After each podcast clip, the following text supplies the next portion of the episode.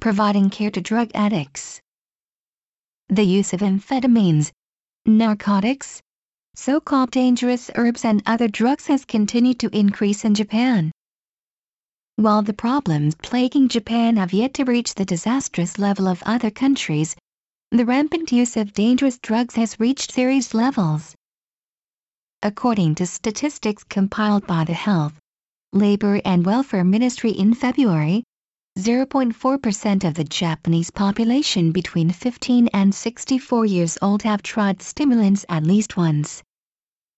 In the United States, 5.1% of the population over age 12 has tried methamphetamines at least once.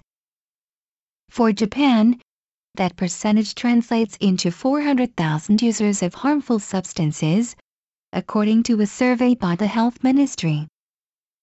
In Japan, celebrities such as Rio Asuka, who was arrested and convicted on drug charges, may serve as a public face of drug addiction, but for the average person, drugs have become ever easier to obtain at ever lower prices.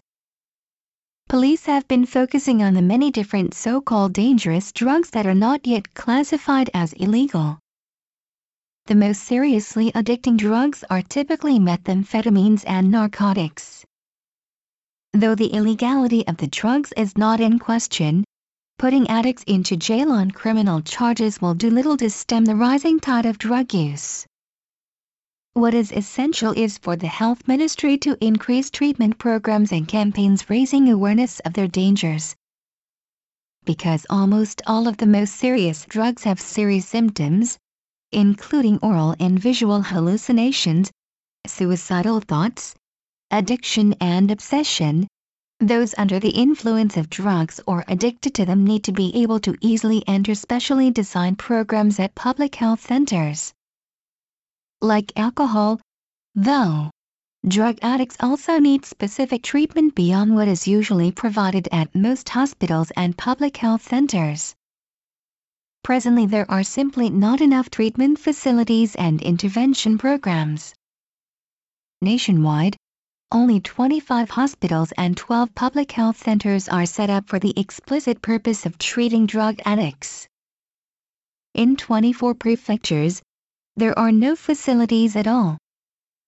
So far, most of the treatment for drug addiction is handled by private facilities such as the Drug Addiction Rehabilitation Center and Narcotics Anonymous.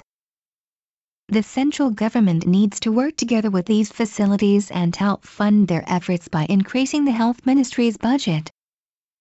The health ministry has promised to set up 69 treatment centers during the next fiscal year. However, that is still far behind private treatment efforts, and even farther behind the reality of increasing drug addiction in Japan. Japan has prided itself on being a country that has escaped the global scourge of drug addiction, but that belief is an out-of-date myth.